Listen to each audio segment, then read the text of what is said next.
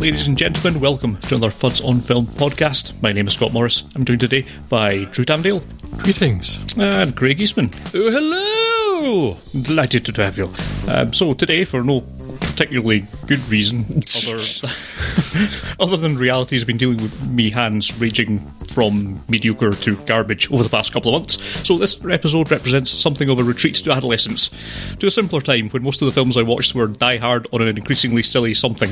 The something in this case being airplanes, and the silly being off the scales. I am, as ever, a slave to chronology, so let's kick things off with this classic, for very limited definitions of the terms, look at 1992's Wesley Snipes vehicles Passenger 57, before we get on later to the delights of Con Air. Anything you want to add in a preamble, or shall I just crash into Passenger 57? No, let's just crash. Yes, let's crash into it. This is going to be... We're going to be crashing for some time now. Yes. We may as well begin. It's all descent from here. Yes. Passenger 57, where Wesley Snipes takes on the role of John Cutter, recently hired from the Secret Service to be the head of fictitious airlines security team. He gets more than he bargained for in a flight over to headquarters as the FBI barge on board transporting, and I'll quote straight from the Wikipedia article on this year, international psychopath terrorist Charles Raine, played by Bruce Payne, known as the Reign of Terror, because that's imaginative, although he doesn't go to great lengths to point out that he is not, as a point of fact, insane. Everything and other rhyming couplets. The insane of Rain stays mainly on the plane. And don't forget, there will be no pain. Everything does not go smoothly, however, with Rain's goon squad, including, for some reason, Elizabeth Hurley, enacting a plan to bust Rain out of captivity through the medium of hijacking.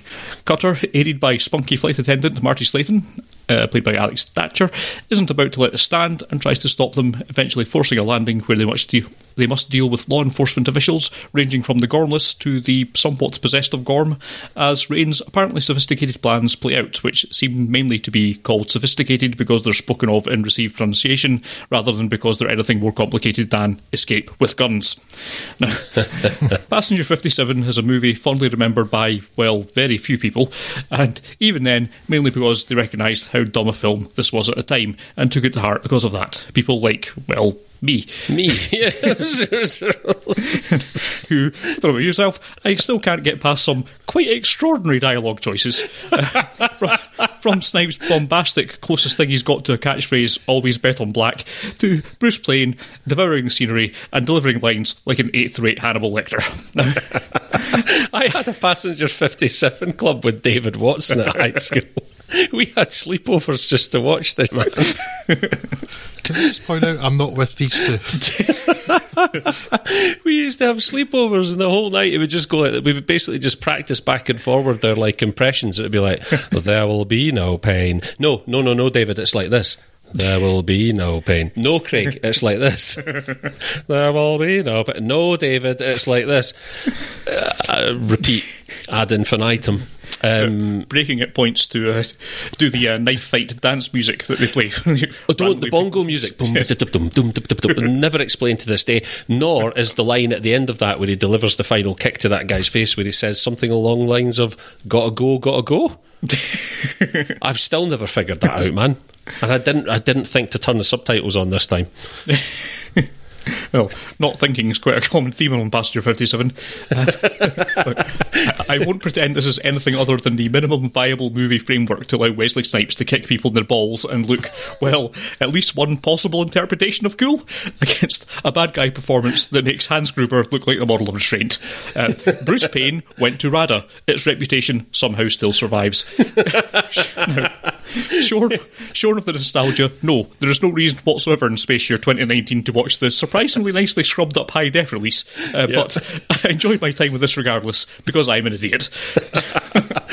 Listen, the Passenger 57 has one good thing going for it, and it's the same thing that all other Wesley Snipes movies have going for it, and that's the inclusion of Wesley Snipes. Yes. I have got so much time for Wesley Snipes as an actor. I'm aware that as a character out with the screen, there are several questionable aspects to his personality, and you know, the tax stuff aside, we can make all sorts of arguments there as to who the real victim systems in 2007 were, when Wall Street and the rest of the world's banking system walked away with one of the greatest crimes in history, nearly anyone in prison, and Wesley Snipes got thrown in jail for not filing 3 tax returns.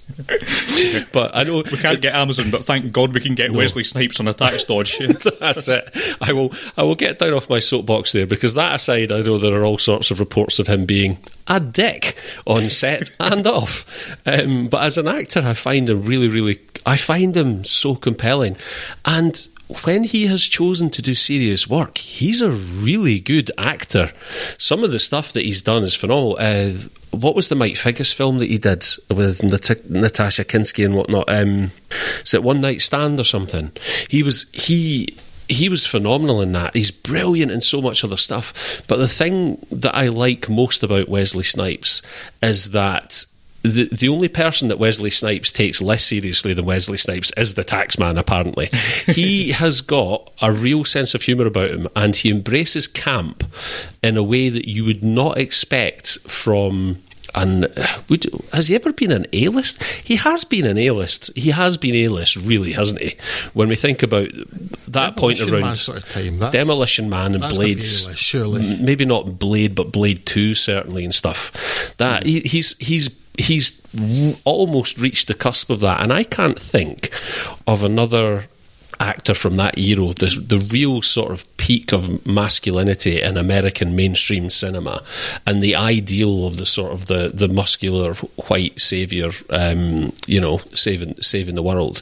Mm. And here comes this black guy who's not afraid to poke fun at himself and behave quite camply and embrace that at times. And starring Tu Wong Fu, Thanks for Everything, Julie Newmar. Exactly.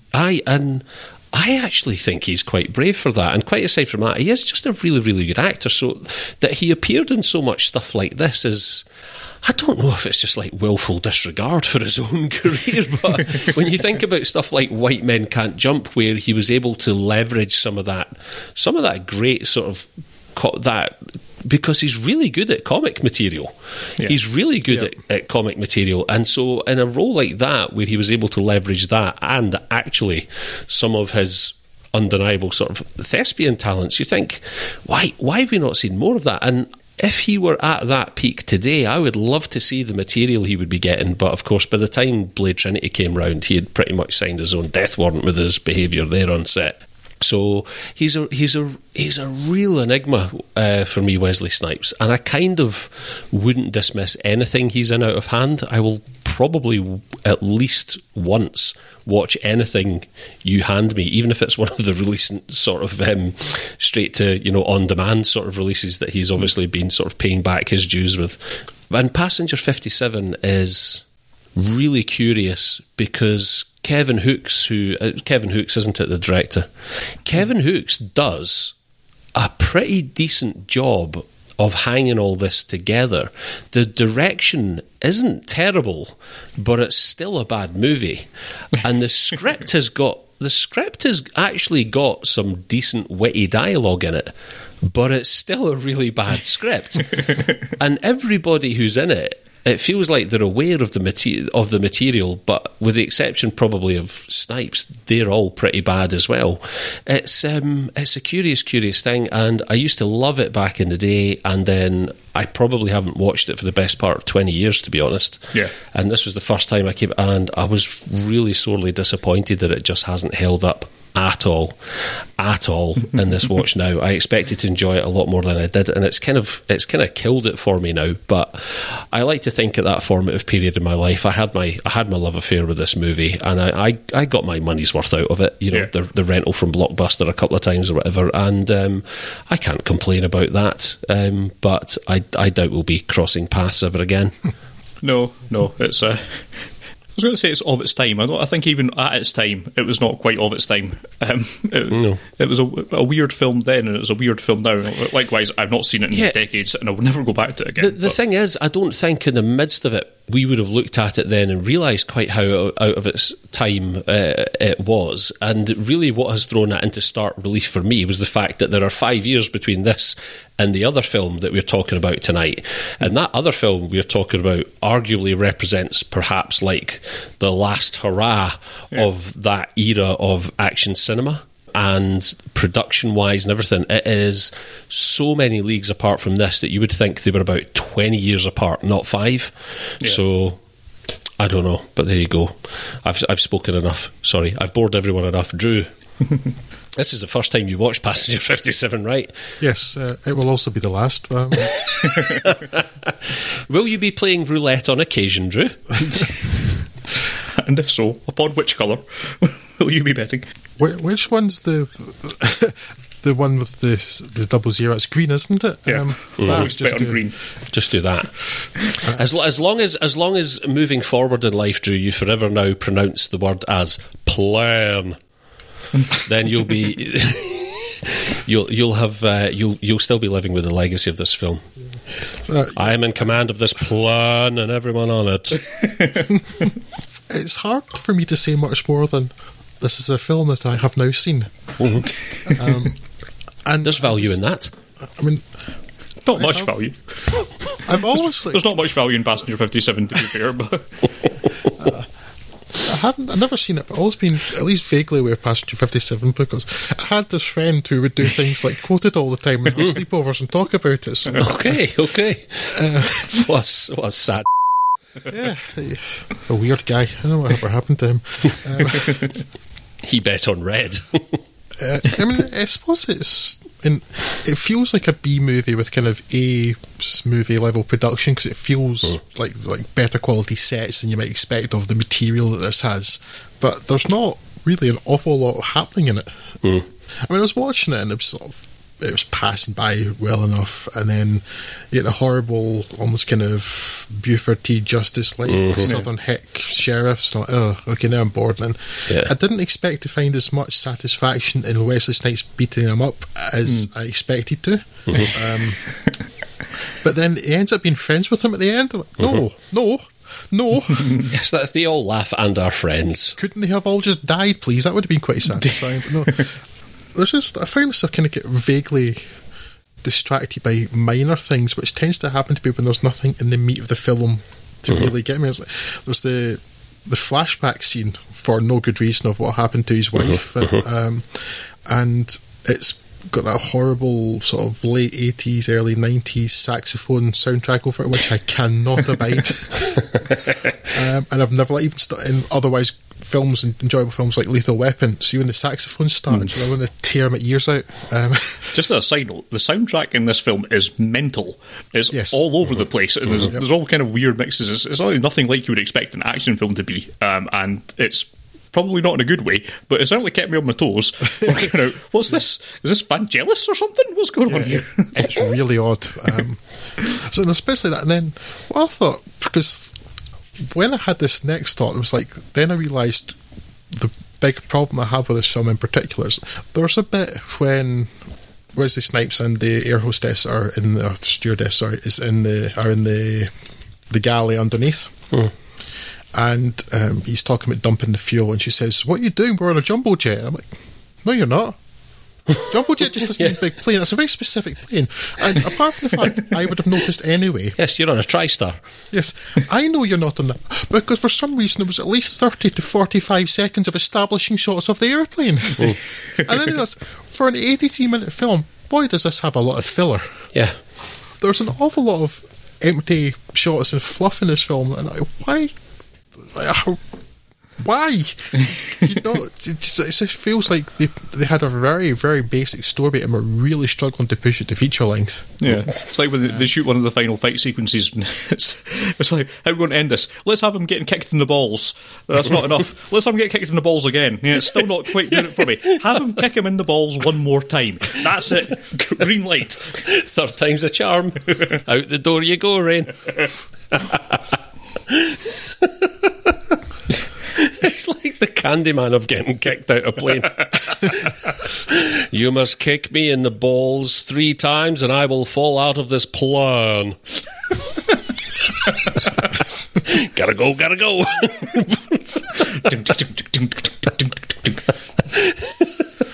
Always kick in sack.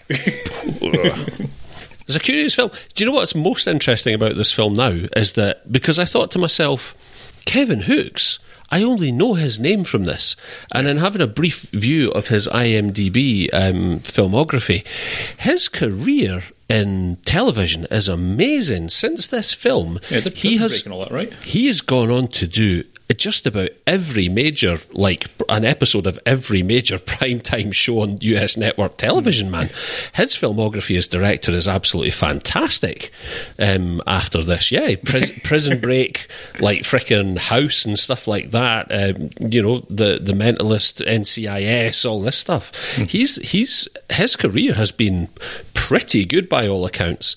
And I think when you watch this, that's the thing about it, is that it's not, the craft involved from a directorial point of view isn't terrible.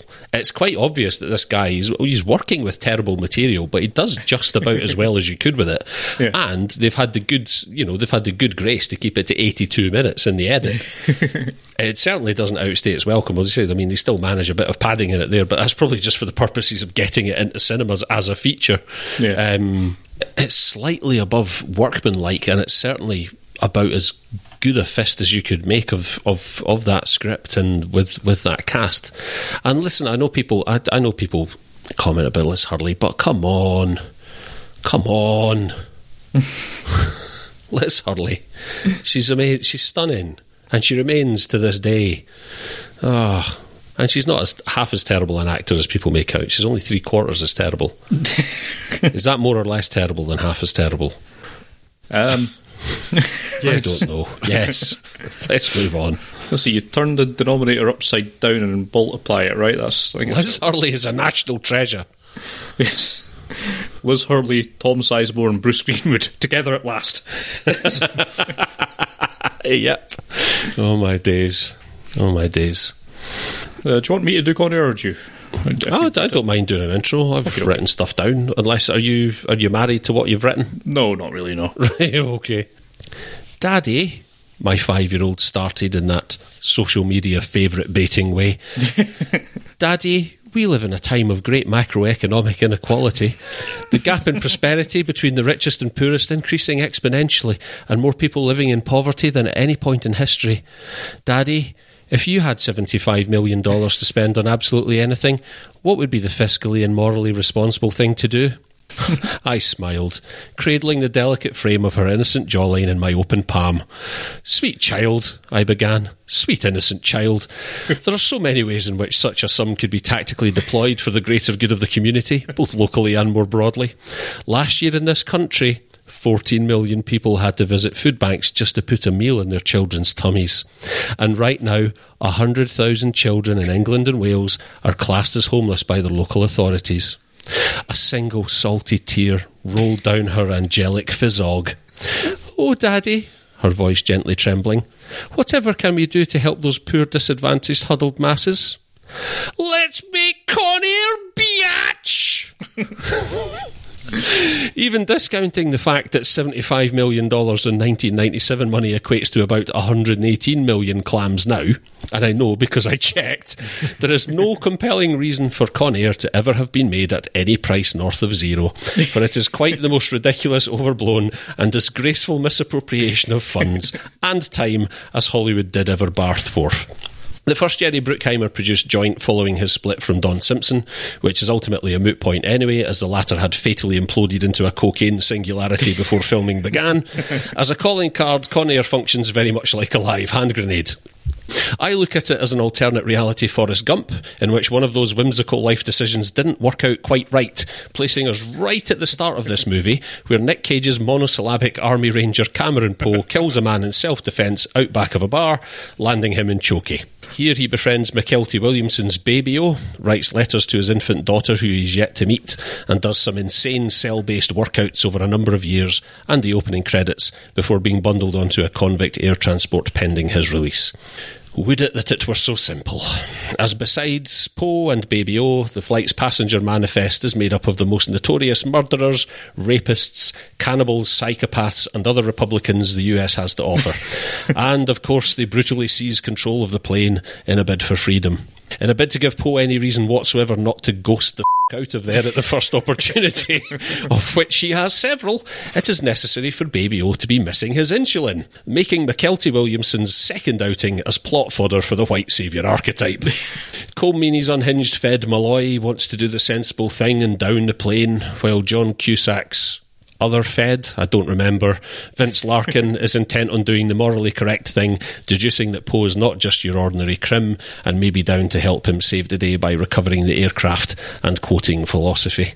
To try and explain much else about Con Air would be a sheer folly, as nothing that happens makes any sense, and it does so incredibly loudly and incredibly violently. An impressionable 18-year-old at the time, I remember thinking this insanity was the tits, and bizarrely, for something so forthrightly trashy and hostile, it remains a favourite of my pension-aged mother. I, however, have shifted ever so slightly in recent years, and upon recent review I can confirm that this is in fact a deplorable, artistically bankrupt garbage, as Scott would pronounce it. To rub salt in the wound, this movie has the temerity to open with a misquotation of Dostoevsky. I believe what he actually said was, "The degree of civilization in a society can be judged by entering its cinemas." I don't know. This is another blow to me, because at last viewing I remember acknowledging that Con Air was a bad movie, but that there was something to enjoy about it. And this time round I acknowledged that it was a bad movie and there's now nothing to enjoy about it. Am I alone in this? Oh, it's very much a film that's cranking hard on the stupid dial. But I think maybe, like Drew, what you were saying earlier before we started recording this, I'm not actually convinced I'd watched this all the way through. I know I'd definitely seen it all in some combination, but I don't think I'd ever sat down with the intention of watching Con Air from start to finish. So this may be my first complete viewing of it. And I didn't hate it, but it's really stupid. I mean, aggressively stupid. It's a script that is so stupid it almost goes, like, buffer overflows back into clever again. Violently, sociopathically stupid. I mean, it's a film that raised the ridiculous bar so high I'm not sure there is a bar anymore. It's a film where John Malkovich threatens to shoot a stuffed rabbit in the head, and somehow that makes sense in context. And so, for some reason, audiences laughed along. I mean, almost everything in it's actually quite pedestrian. I mean, the action's probably okay. It's competent, but not earth-shattering. Probably disgracefully so, given the amount of money pumped into it. But really, the only thing I watch this film for, and it would get very tiring, I think, on repeat viewing, would be the performances, which are mental. It's like a cast-wide scenery-chewing competition. Nick Cage may possibly win it with that accent, which is probably racist. It seems like it should be racist. It's certainly offensive to most thinking people, as is all of the dialogue. It's a very stupid film. Like, really, really stupid. I feel dumber having watched it, but I still kind of enjoyed it. I certainly have no interest in ever coming back to it. Again, it's just one of these things. It's an artifact of an era that's been more or less forgotten, or the good bits of it have been excavated and done better in more recent films. This, as you say, is sort of the death throes of that Bruckheimer cinematic universe, where everything was just got as loud and as dumb as possible. Echoes of which perhaps remain in the Transformers franchise, but has more or less kind of been phased out, sanitised in other films. Yes. It's we're faced with a terrifying prospect here, because it was part of that. There was a trifecta of Bruckheimer movies that Nick Cage did, of which The Rock is clearly the high watermark, or I would assume is the high watermark of that. I don't know. I'm terrified to go back to it now. And the least of which I think we would probably agree was Gone in 60 Seconds, but I'm not so sure now, having watched Con Air. We are faced with the prospect that actually, if we were to go back and watch Gone in 60 Seconds now, I'm genuinely terrified that film might have worn better than this. The one with Vinnie Jones first. Yeah. It's like Gone in 60 Seconds, so that's a deep cut. This is ludicrous, but it's still less ludicrous than Fast and the Furious, so yeah, maybe it wins. Yeah. No, you mean this makes some concession to physics. The Fast and Furious film, which is now gone full on into magic, and sci-fi, with Idris Elba apparently being some evolution of humanity with magic. No, I wish I hadn't seen the trailer of The Hobbs and Shaw, because I thought this will be fun. Those two guys get it, but no, everybody around them doesn't. You're talking about that sort of that time period, Craig, and because there are a couple of films from around that sort of time that I've had great enjoyment for at the time. One of them was, in fact, The Rock. The other's not Face Off, is it? No, I dismissed my feelings for Face Off quite some time ago. I'd enjoyed it at the time. No, the other is Armageddon. Yeah, okay. Yeah. Which is the same year as this, I think. 97 or maybe 98, but certainly around about that time. Yeah, as good as. Both of them I watched again within the last 5 years, I think, and will never ever watch again. It's like, these are rubbish. That's disappointing. I used to like these.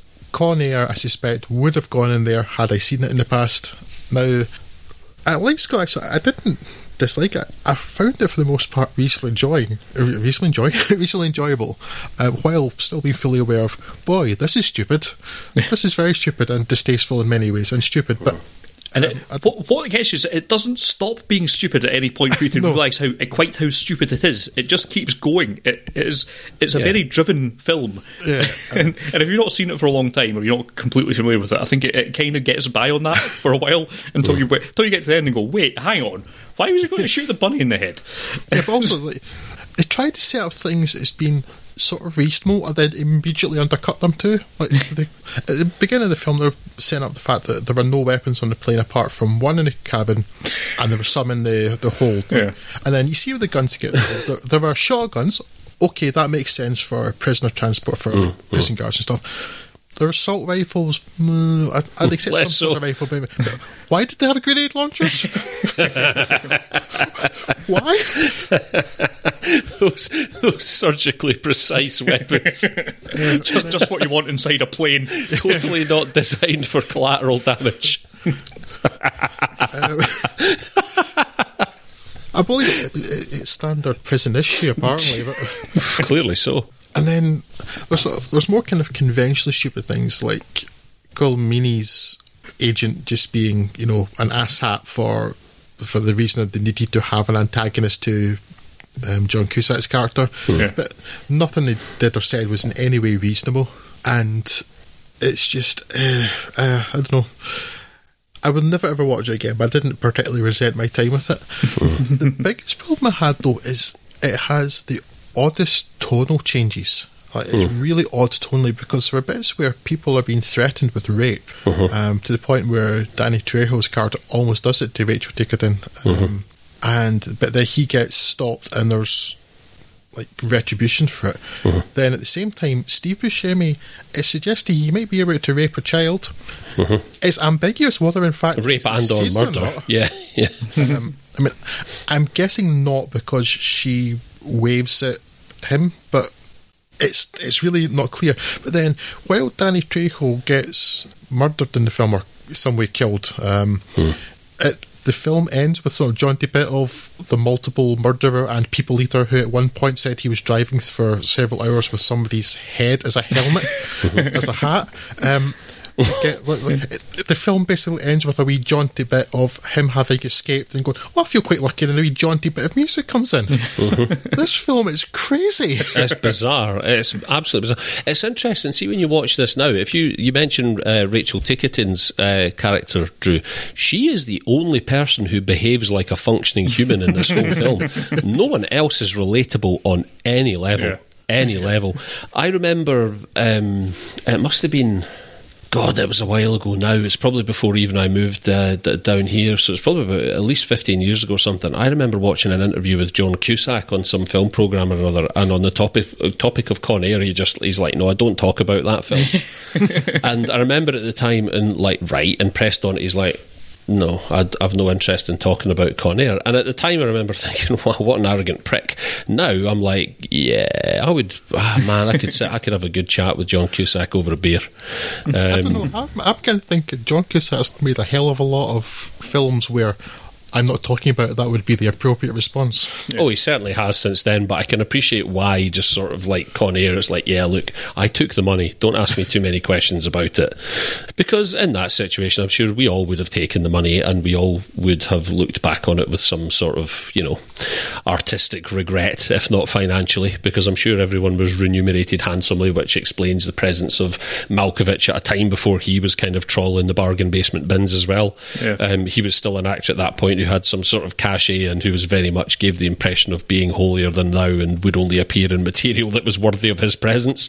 And this was the first time where I sort of saw his billing and something and thought, wow, this must be a semi-serious action film then. And then sat in the cinema thinking, wow, John Malkovich must have had a dump truck of money turn up outside his house. Yes, turns out everyone does have a price. Yes, exactly. I think there are hints in here, though, of the beginning of Malkovich really beginning to play things quite kind of ironically and sort of being aware that what he's in is daft. Yes, that his role calls for that, at least. Yeah, you certainly get that from this. I don't think anyone is really taking this in any way seriously. I mean, Cusack is probably the one person who's taking it the most seriously. He seems to be playing his character as though it's a proper character, and everyone else is just going mental with it. I mean, even Cole Meany, I mean, he's so unreasonable. He's just unreasonably over the top for the purpose of the fact that he's in Con Air, and he must have read the script and went, well, this is a piece of garbage, I may as well act my tits off. As most people are screaming about John Cusack saving the rainforest and something as if... That's maybe like author insertion of things like that's horrible lefty liberal nonsense, but it's... I do wonder if that's why Cusack feels he can't talk about it, because he seems to be the only person who's not in on the joke. The joke being that we've wasted this amount of money on a film. Yeah. It's stupid. I don't know if that's anything to do with it, but yeah, he seems to be the one person who's trying to be serious in a film where everyone else very much isn't. Yeah, a film where like nobody understands even like the basic idea of diabetes. He's not had anything to eat for many hours. If you give him insulin now, you'll kill him, not save him, but okay. And then I don't know. I'm just an army ranger. I'm not sure anybody's paying attention to what was actually in the script, because they have things like the drug dealer, who's supposed to be some incredibly fearsome guy who murdered many people on a yacht just to protect his identity or protect him being caught. We've all been there. It's some sort of weedy guy for the small bit he's in. He's a weedy guy who's entirely deferential to John Malkovich, despite the fact he's paying him as supposed to be some big time drug dealer. It's just there's no cohesiveness to this film at all. And that's such a minor thing, but it's just kind of it's a symptom of the whole thing. And Malkovich perhaps comes out of it best for being the one person who gets it more than anybody else. I think this is double. Have a wee bit of fun here and get a nice paycheck, but. Yeah, I think probably you're right, Scott, that John Cusack is the one person who's thought, well, this is a serious role, I'll take this seriously. I can ground this in reality. Nope. I mean, I've turned up and set and heard Nicolas Cage's voice and looked at Nicolas Cage's hair and still thought, I'm wearing sandals with a suit, but no, I'll go with this. This Bruckheimer guy knows what he's doing right. This is the first time I feel like a producer has really understood me. Oh my days, oh my days. So much of it is confusing. so much. And that's before the BBFC took the entirely understandable decision to insist that they excise many of the scenes which seem to poke fun at the cross-dressing convict who's on board, whose name I can't mention now, but who we see very little of in the UK. Sally Can't Dance. That's it, Sally Can't Dance, who we see very little of in the UK edit because it was deemed, even in 1997, the treatment of that character was deemed unacceptable. And there you go. I for one can't say they were wrong on that. I assume I've seen the Blu-ray version of it, so it will likely have been done cut version now, but that's the character's not in it much, but while at the point where most of the people are trying to rescue the plane so that they can escape, which makes sense.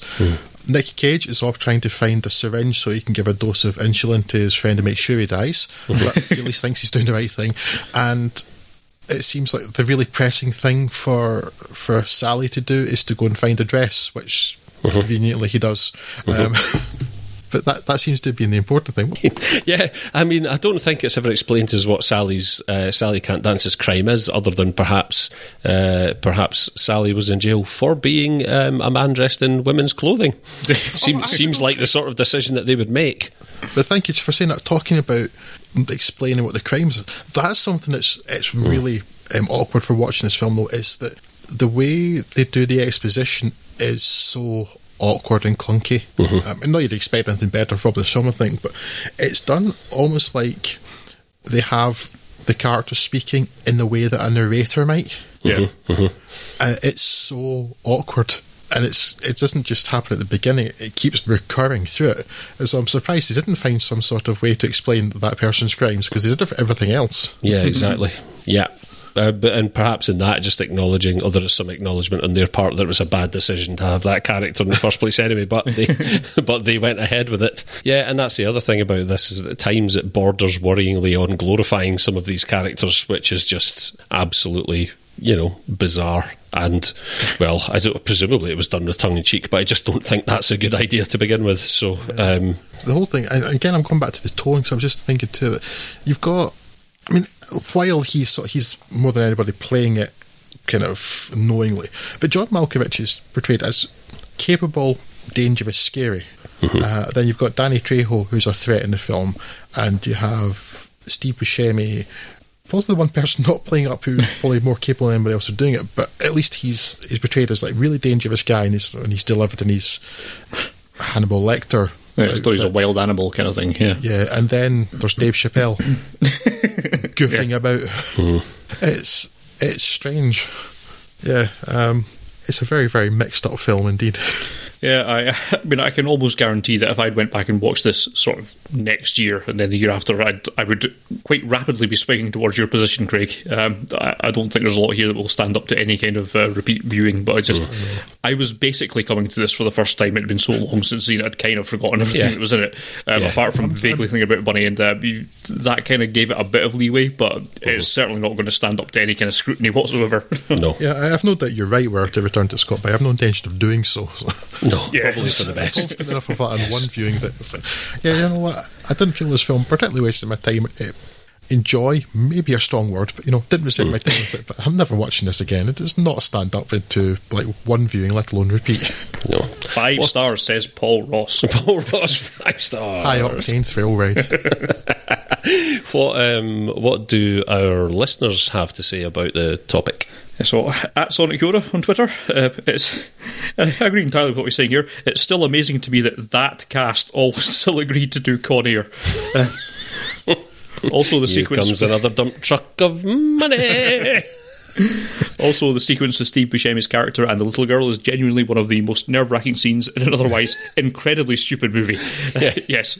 I certainly agree with the last half of that, yes. Yeah, and again, that's more what you're saying with the tone, Drew, is that's a scene from a much better film that has been put in there amongst this sea of garbage. It does stick out like a sore thumb, but yes, I agree, very stupid. Just, I'm thinking too of how terrible the film largely is and how terrible John Cusack is it, but I'm thinking that it's only just a couple years before John Malkovich and John Cusack would be together in a film again, and it would be brilliant and possibly the last good thing John Cusack ever did. Yes. What a waste. You're talking of 2012, of course. The fact that the lava speeds up to follow them because the Latinos have mutated. I was going to say, didn't Malkovich play a mutating neutrino? He went method. Gino the mutating neutrino. Dearie me. Did we get any other feedback? Just props out to @Dingushi on Twitter for the lovely gif of Nick Cage and his hair sniffing the sweet, sweet smell of freedom with that goofy expression, as he tends to have. But otherwise, no comment, so I don't know if I take that as a positive or negative. I'm going to assume positive, because why not? Mm. Yes, but that's your lot for us. Yes, thankfully. Yeah, so, I mean, thanks for your attention if you're still listening to, given that we somehow managed to stumble on for about 40 minutes talking about two films that really don't deserve You've done well, listeners. You win a gold star. So if you've any feedback for us, if you want any thoughts on this or any of the other films that we've spoken about over the past couple of weeks, please give us a shout on Twitter. We're on there @FUDsOnFilm, or hit us up on the emails, podcast@fudsonfilm.com. And until the next time, in our 10 days or so, where we talk about a random smattering of films, what we've done see, including presumably Avengers Endgame, we will speak to you then. But until then, take care of yourself and each other. Bye-bye. Plan.